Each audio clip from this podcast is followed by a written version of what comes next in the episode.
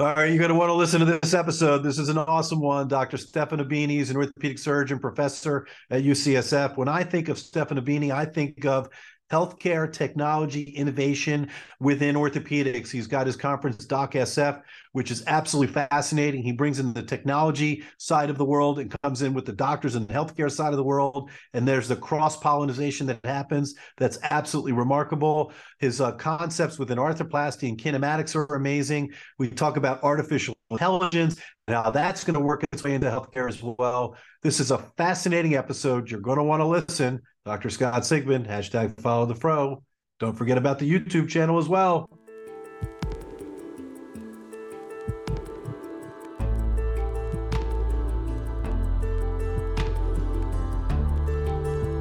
From Medical Media, this is The Ortho Show.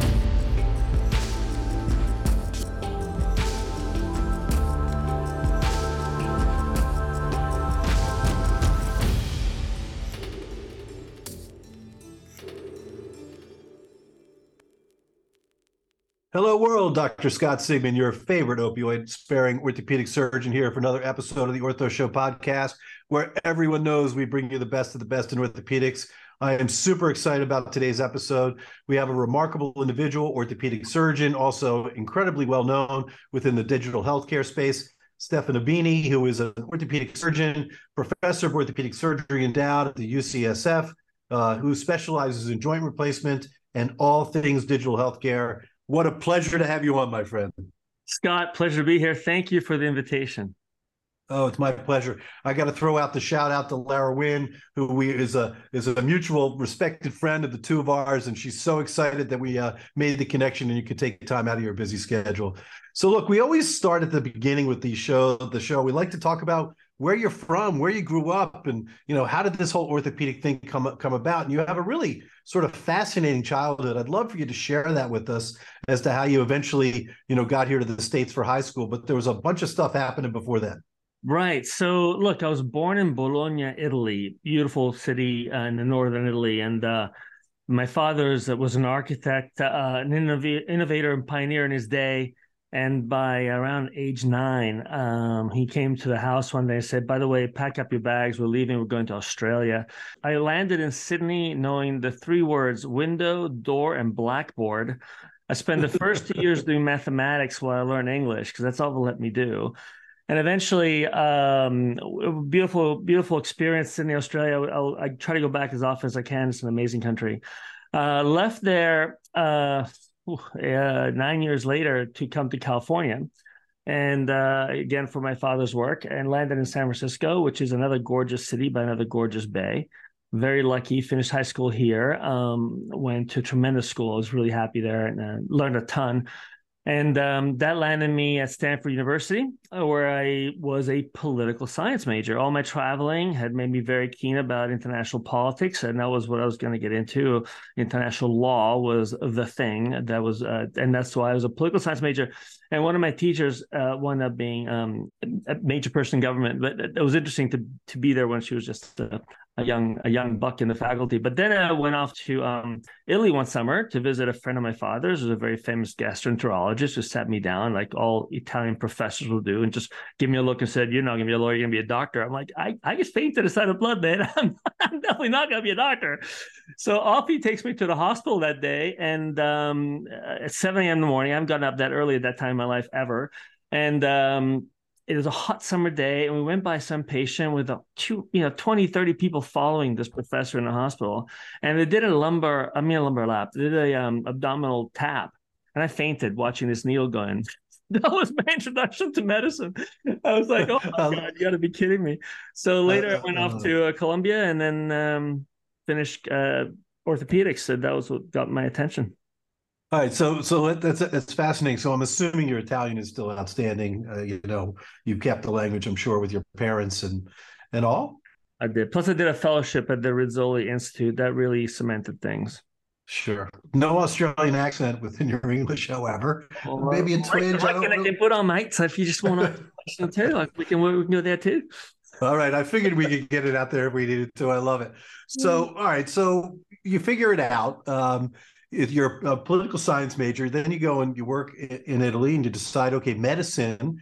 you faint at the the, the abdominal tap, so well, GI stuff's not going to happen. But, happen. but when, when, did orthopedics come into play? I mean, where how did what, yeah. who was your mentor? Where how did that start?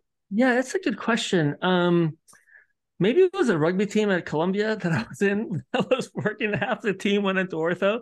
For me, it was a, it was plastics, neurosurgery, and orthopedics that got my attention.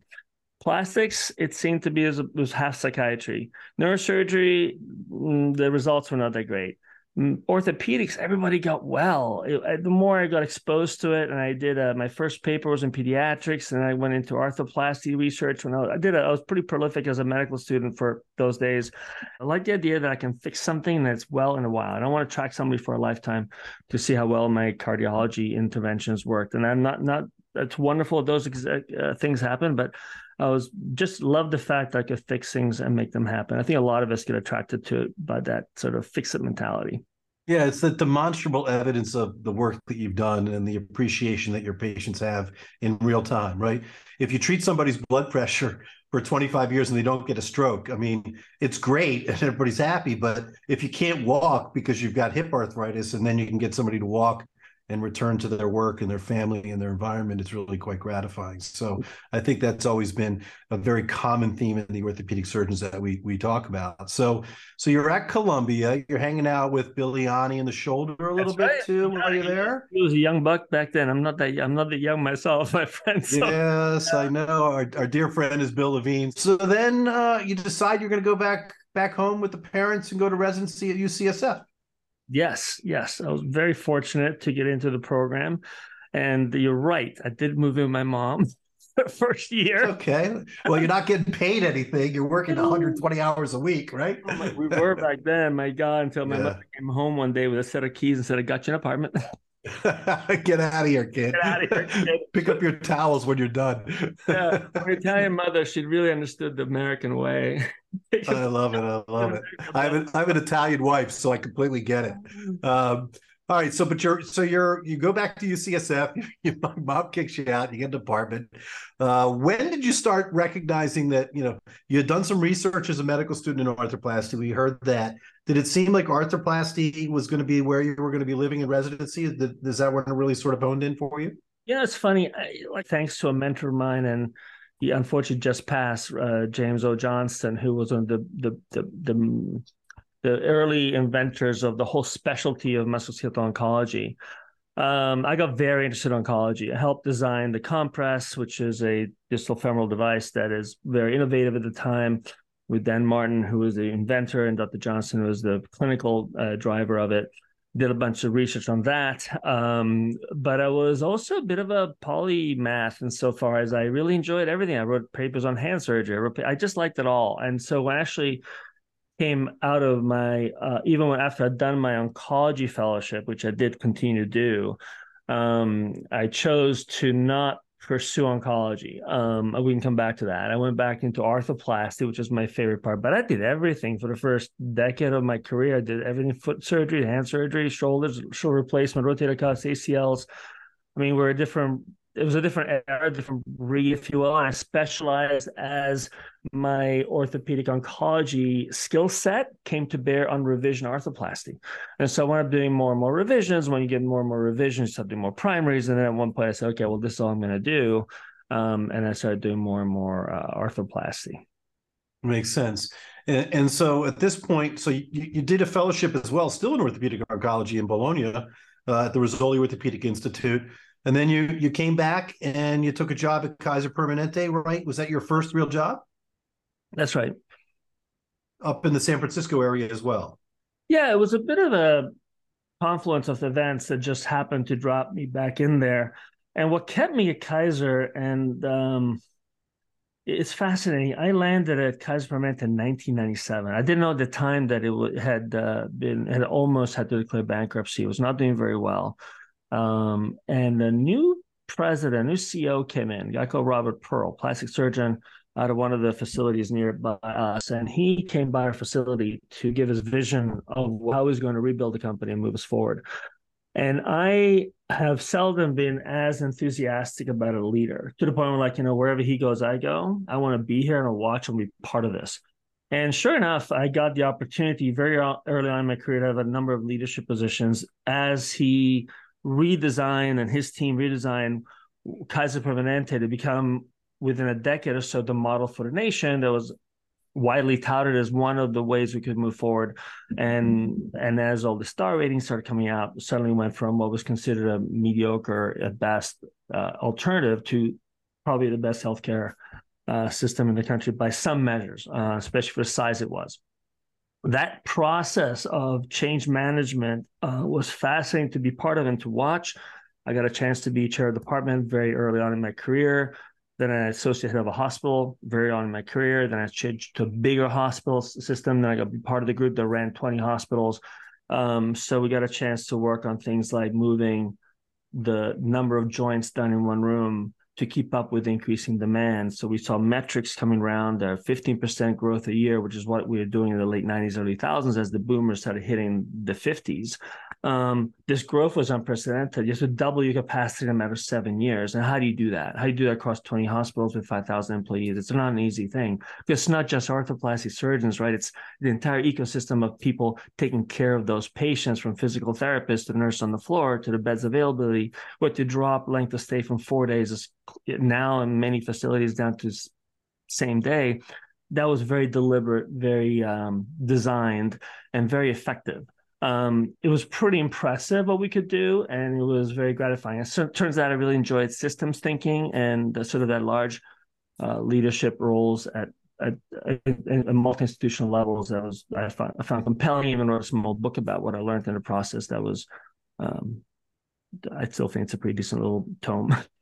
yeah, no, pro- probably a very important uh, part of your foundation that's built you now to to your healthcare technology sector and that you've had that administrative role and the idea of sort of uh, the scalability of the things that we're trying to accomplish. We're big fans of Kaiser. Uh, we've had a lot of great orthopedic surgeons. Ron Navarro, I'm sure, is, uh, is, a, is a close friend of yours and colleague down south but still, you know, running a great program down in the Southern oh, California area. So we've had four or five outstanding Kaiser Permanente's orthopedic surgeons on the Ortho Show alumni for sure. Um, so yeah, so it seems like you know, as with your time at Kaiser, your your your arthroplasty career is really blossoming at that point. Really, sort of becomes your focus.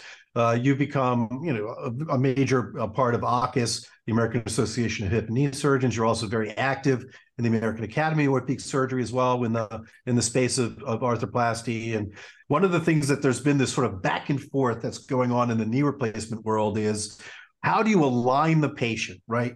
do you treat everybody the same and line them up the same way because that's how you know supposedly you're supposed to do it or do you leave them in some of their natural anatomy to allow hopefully you know better outcomes i liken it to shoes you know i have like an extra wide foot and I, I, cannot get into the standard last of a regular shoe. I have to literally get extra wide shoes, otherwise I can't wear them. So, talk about your philosophy as to kinematics, which is the idea of trying to leave people in some of their anatomy versus making everybody the same? Well, I'll take a step back on that one. But by the way, you can do a little lateral release on your shoe, and you, your foot will just slide out. yeah, no, nobody wants to see my bunions. I can assure you, they they got to keep them in the shoe. That's what we've been doing like 20, 30 years, right? These releases to make things work that don't work. But we'll come back to that. So one of the great things we did at Kaiser, we built a registry, and I was very much involved with that from the very beginning of building the registry to collect data. And once I got a chance to um, to have that data, one of the reasons I got so involved with Academy and and was because we were starting to publish more and more information from these data sets and asking questions that often went against the grain because I was very curious about challenging the assumptions or the things that I've been learning or I've been taught earlier. So looking at unis, for example, one of the great little papers that came out of that research paper, that research set was that we are able to look at whether or not unis actually did worse than totals because you had these guys that did a lot of unis say that they did great, a bunch of guys, and then the registry said they did poorly. So I got a registry where the data was the same. The unis didn't do as well. But when you looked at high volume surgeons who used implants that were that didn't fail, um, I can adjust for the patients, but we saw the same result. It did great. So asking questions with data and challenging assumptions has been sort of part of my DNA, right? So fast forward to one of my earlier uh, conferences that I ran at Kaiser and invited Stephen Howell to come speak. uh, he gets me in the back of the room and says, "Listen, I got this idea. I want to show you. I'm learning. I'm creating these custom guides, and the uh, and the alignment we're trying to reach is not traditional. It's this." And I'm like, that makes so much sense to me personally. It's some, it, I get it. It took an ACL surgeon to come to Arthroplast and say, "Why you guys are releasing these ligaments? They're perfectly normal ligaments. I spent all my time reconstructing them. Why are you cutting them? Why don't you leave the knee where it was and restore native anatomy?" Granted, adjusting for arthritis and cartilage loss and it was it was him that got me interested in in altern, alternating the alignment techniques. So I started doing this in about 2013. December 2013 was my first one, and I watched Steve twice. I had to go see him twice before I really understood what he was doing.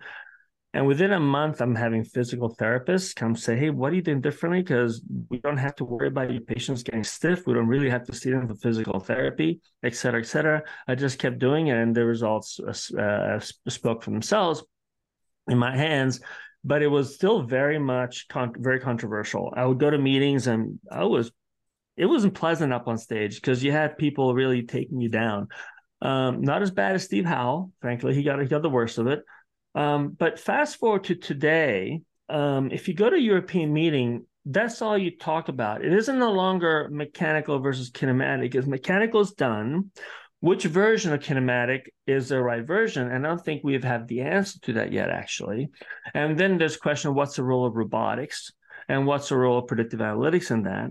And then in that context, also, well, what's the impact of the patient management strategy before and after surgery, right? So that's been a fascinating journey to be part of as well.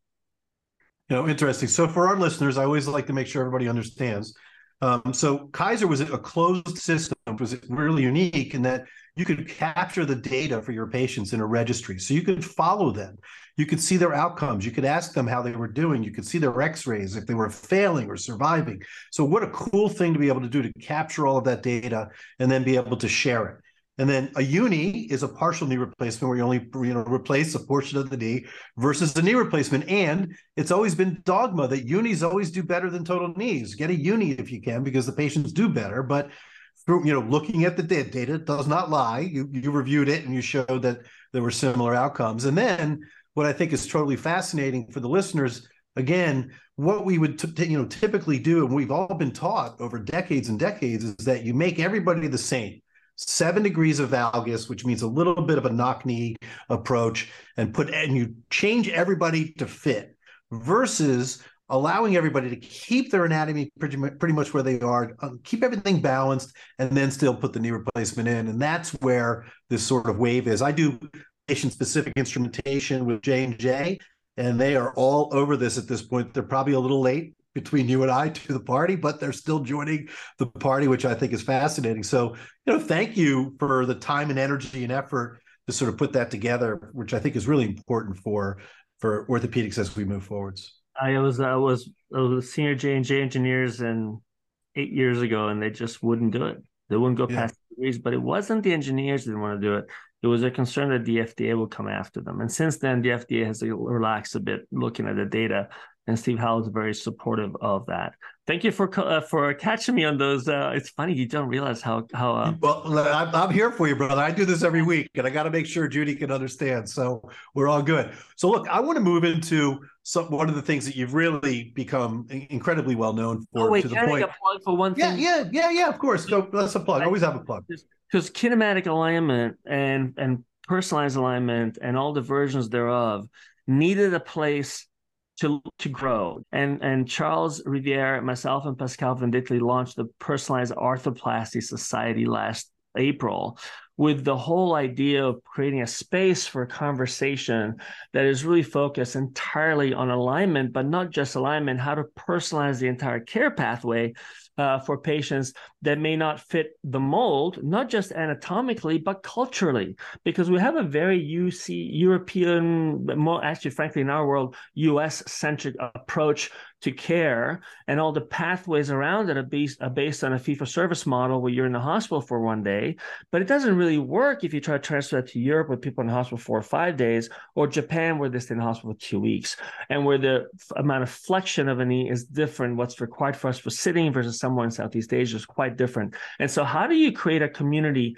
that can support and thinking through not just the alignment question, but the entire personalization of care. And by the way, that leadership stuff that I did at Kaiser is really helping me. And also the work I did with AAHKS and Academy to be able to launch a society brand de novo. It's been really exciting. So Grace is listening, the number one producer in all podcasts, and we're going to make sure that that information is included on the website for us, so that people will be able to identify exactly where to go. So we, we love plugs on the Ortho show, so we're going to make sure we get that one going for you. Absolutely. All right, so let's move on because when I think of uh, Stefano Bini, I think of digital innovation in orthopedic surgery. Okay. You know, one day, I guess you just decided to wake up and, and start a meeting, and which is ex- exceptionally well known now, DocSF or Digital Orthopedic Conference of San Francisco, started in 2016. You're the founder and chair. And so I want to talk a little bit about that and, and really sort of your where you see that we're going, et cetera, and all that. So, so again, I mean, it's not easy to start a conference. Uh, obviously, you saw that there was a need for the conversation about uh, a digital uh, space within orthopedics. So, tell us how you started it, and then we'll just, uh, you know, we'll work work into the conversation. Yeah, for sure. So my first company was in 1997. When I came back from my fellowship in Italy, the world was blowing up in California it was it was so exciting. There was uh, everybody was coming up with ideas, so I had to join in the fun. That company never lost money, but never worked out, and we moved on. Um, and I decided to refocus on healthcare. I was doing some on the side, but nothing major. We had a crazy idea that patients would rate doctors, but we were laughed out of the room. We had a crazy idea that patients would look online for information about healthcare. We were laughed out of the room. When was this? 97 97 98 those companies were built were funded founded and funded but a year earlier it made no sense to anybody. It's so well the inter- the internet had just started at that point it was really. so new it was incredible. I can i still remember the feeling of being on the edge of this wave that was about to break on the shore. That's a california metaphor but it was phenomenal. It was phenomenal. Um, so onwards though i decided to, to double back on healthcare and i did uh did that but in 2013 14 I started working with a small company to look at using um, cell phones and video to do patient care perioperatively at home. And super successful, started presenting this information at, at tech conferences where I would be in front of thousands of people whose entire world was how to change healthcare from the outside in. And I'm like, wait a minute, have you guys ever been to Academy or AAHKS or AOA or any other meetings? And like, no, they didn't know what they were. And so here I was straddling these two worlds. One of clinical, I was still writing a lot about clinical care, clinical orthopedics, and length of stay papers and all this other stuff. And, and the other side, I'm, I'm writing about digital innovation. And I'm like, there needs to be a place for people to talk to each other, right? Where a CEO of a hospital can sit next to a venture capitalist, a, a physician can sit with the startup guy and share their visions of the world. Because one of the things that became eminently clear as I was living these two spaces, they were almost living in different realities. Their perspective on a given topic was orthogonal to the way we looked at it. And so we saw different things. They saw different opportunities, they saw different challenges and it was an opportunity, necessary opportunity to bring us together. And it wasn't happening at the existing meetings. They weren't really designed for that. So we happened in San Francisco to host the JP Morgan conference, which is a very famous conference, was originally around biotech, but started increasingly include digital health uh, uh, talks, et cetera, and people and companies. We said, let's see if we can do a collaborative event, an event where we can bring the ecosystem together and to talk about these ideas. And we were fortunate to be funded and supported by the large manufacturers. And in so doing, we launched the Digital Orthopedics Conference San Francisco. And the first actual event was 2017. And what we did was we had um, mostly technology companies on stage and physicians mostly asking questions. Um, we had insurers, we had any, any put these people in the room people started changing jobs. People started saying, "This is uh, you've changed the way I think about everything. I'm, I'm going to start a company now," because they suddenly got a chance to take another perspective. It wasn't another surgeon telling them their perspective of what's happening in today would be AI. Back then it was robotics and telehealth. It was somebody building these platforms saying, by the way, I'm making these tools available for you. This is a problem I think I can solve for you. And by the way, this is how you can eventually make money at it because everybody has to have that aspect of it too. If you take a look at all other aspects of our life, right? You can have a 12 year old sit there with a cell phone and, and just have access to incredible things all right there. But yet, within healthcare, you know, for a while there, we were still writing on paper. You know, it was a big deal to even go to EMR and digital stuff, which had a lot of competition. But so many of the really cool technical technological things that we use on a day-to-day basis did not make their way into healthcare. And I think it's finally really made a change. One of the things I think that has really been a big difference, I think, is the pandemic was a great equalizer for technology in healthcare, especially with telemedicine and the concept and ideas that you know people aren't going in to work or going to the medical office or whatnot. So really, sort of a, a fascinating sort of a way in which you've sort of really changed the paradigm to communicate with one another and then exchange ideas and and then amazing things happen. So so what what digital innovation right now is getting Dr. Bini excited in healthcare and orthopedics?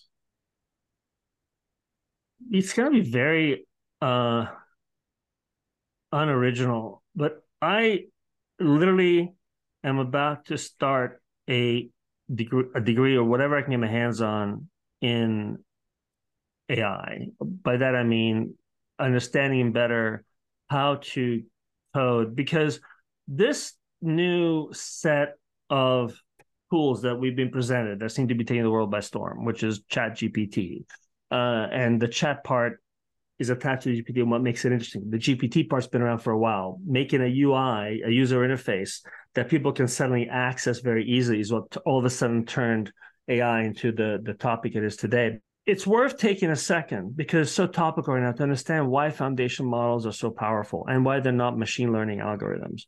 So you take a machine learning algorithm, you're basically taking a, a set of data, asking a computer to look at that data and, and look for patterns in that data. And then you can optimize the software to look for specific patterns and optimize for them. Okay, that means that every time you write a complex algorithm like that, it's going to be use case dependent. You're devising it for a use case to sell more product, to create a photograph, to optimize an image.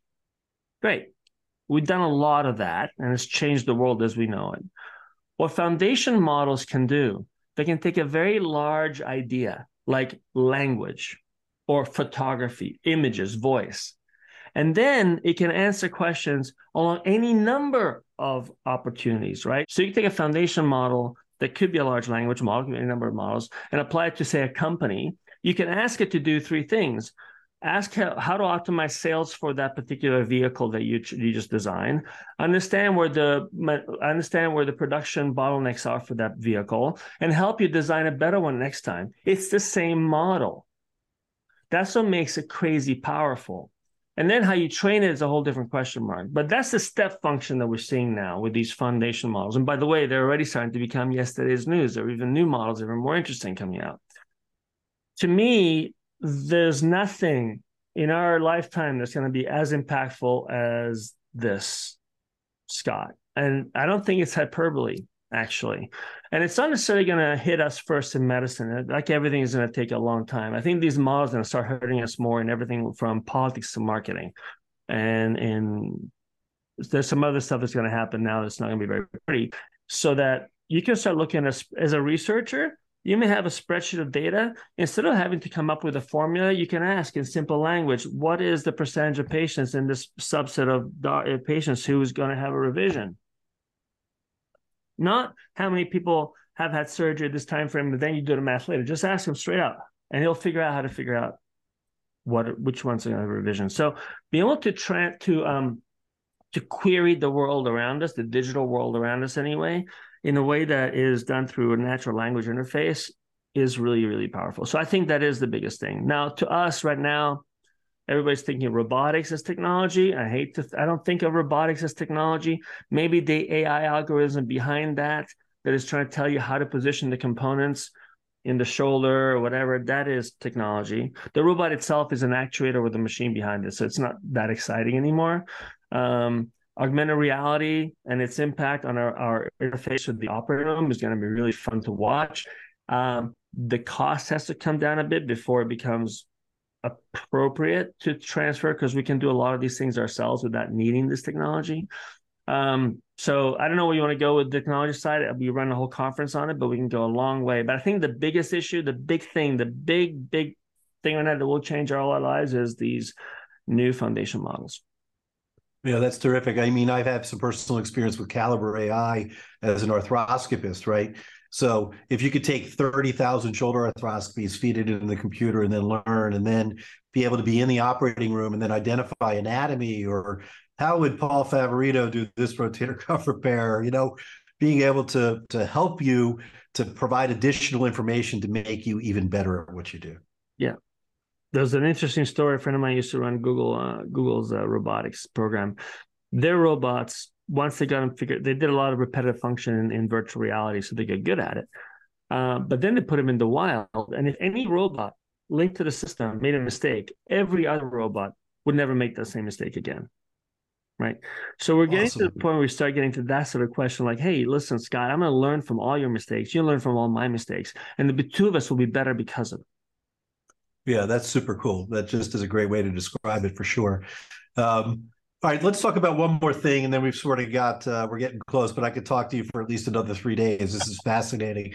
You know, you and I are connected a little bit with Gate Science, and we can talk a little bit about that. Uh, but one of the things that I found as I was about ready uh, to to potentially invest in Gate or you know be an advisor uh, the whole SVB bank catastrophe happened, which I know that you have to be living in that space, right? That bank was the bank for technology, and uh, so many uh, companies were so you know affected by that process. Can you give us a short description as to you know sort of how that went down and really how it affected the, the people that you work with every day? Silicon Valley Bank was almost a textbook case of how not to run a bank right? They didn't cover their bets, essentially, bottom line.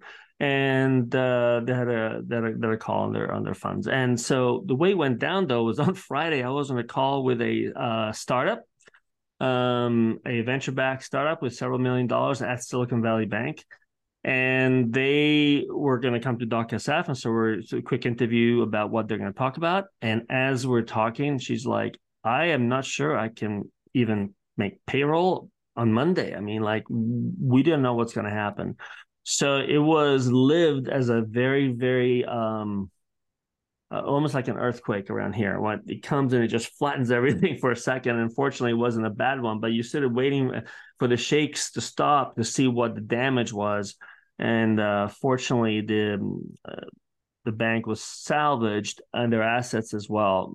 And so what happened was it was quickly forgotten. I mean, I think that in terms of the impact it has, it was whoop and then straight down again. Um, and actually, we had a very nice discussion about Silicon Valley Bank at DocSF this year with Dr. Nancy Lynch, uh, who's an MD MBA that works with us every year on DocSF. And on the Wednesday morning session that's all available online at our website. You can go listen to um, her uh, as, a, as a venture capitalist, um, her take on what happened and what how it impacted the economy locally. But at the end, it didn't have much of an impact other than to wake people up a little bit to the um, the importance of regulation of these banks. That that, that the market is not going to support them yeah, no, unfortunately we have short memories. And I think honestly, I think the, they did the government did a pretty good job on this one. I think that they smoothed it out pretty good. You know, JP Morgan just came in and rescued First Republic. So it seems to me like we're not getting a lot of reports at this moment about additional banks uh, having issues. So hopefully that's the case. Yeah, and then you had the Swiss bank that also had the issues, right? So those are the big three that failed mis- massively. And they were too big to fail at some level, and not so big they couldn't be saved easily without too much um, too much damage to the economy. So you're right. I think we we dodge a bit of a bullet there. All right, so let's. So I, you know, I I always label myself as the original opioid sparing orthopedic surgeon, and sort of a big fan of all the things that we can do to try and minimize opioids.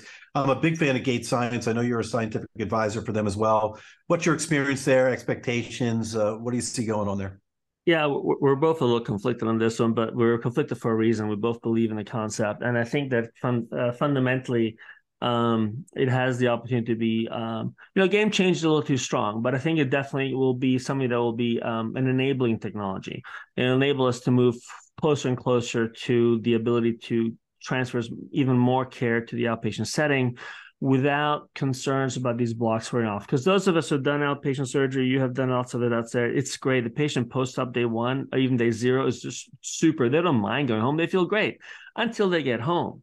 Then all the blocks wear off. And for some patients, it's a pretty miserable experience. And it's not something we can continue. Even the, the long acting drugs and even the On-Q pumps, what have you, they do have a short timeline. Whereas this is the ability for us to impact the neural pathways uh, without non-invasively and controlling the pain for a very prolonged period of time and allow us to really enable our patients to be at home for their postoperative care. So I think it's a very strong enabling technology. But what gets me interested is we've never had the ability to really measure pain other than the occasional subjective perception of pain. Where the app that sits on top of this technology, which de- essentially depolarizes the nerve and keeps it from firing, works is that we'll be able to see how patients dial it up and down. Are there circadian ry- rhythms to pain? Are there certain activity levels that are associated with increased pain? Are certain activity levels that actually decrease pain? Are certain positions that are better for pain than others? We can measure all that by adding some sensors to patients as we see them through and be able to actually collect real time longitudinal data on patients' perception of pain as they interact with the interface of this technology. So to me, that's a super, super important aspect of this, which will enable us to create algorithms that'll support patient care and personalize it. But this idea, we're not all built the same.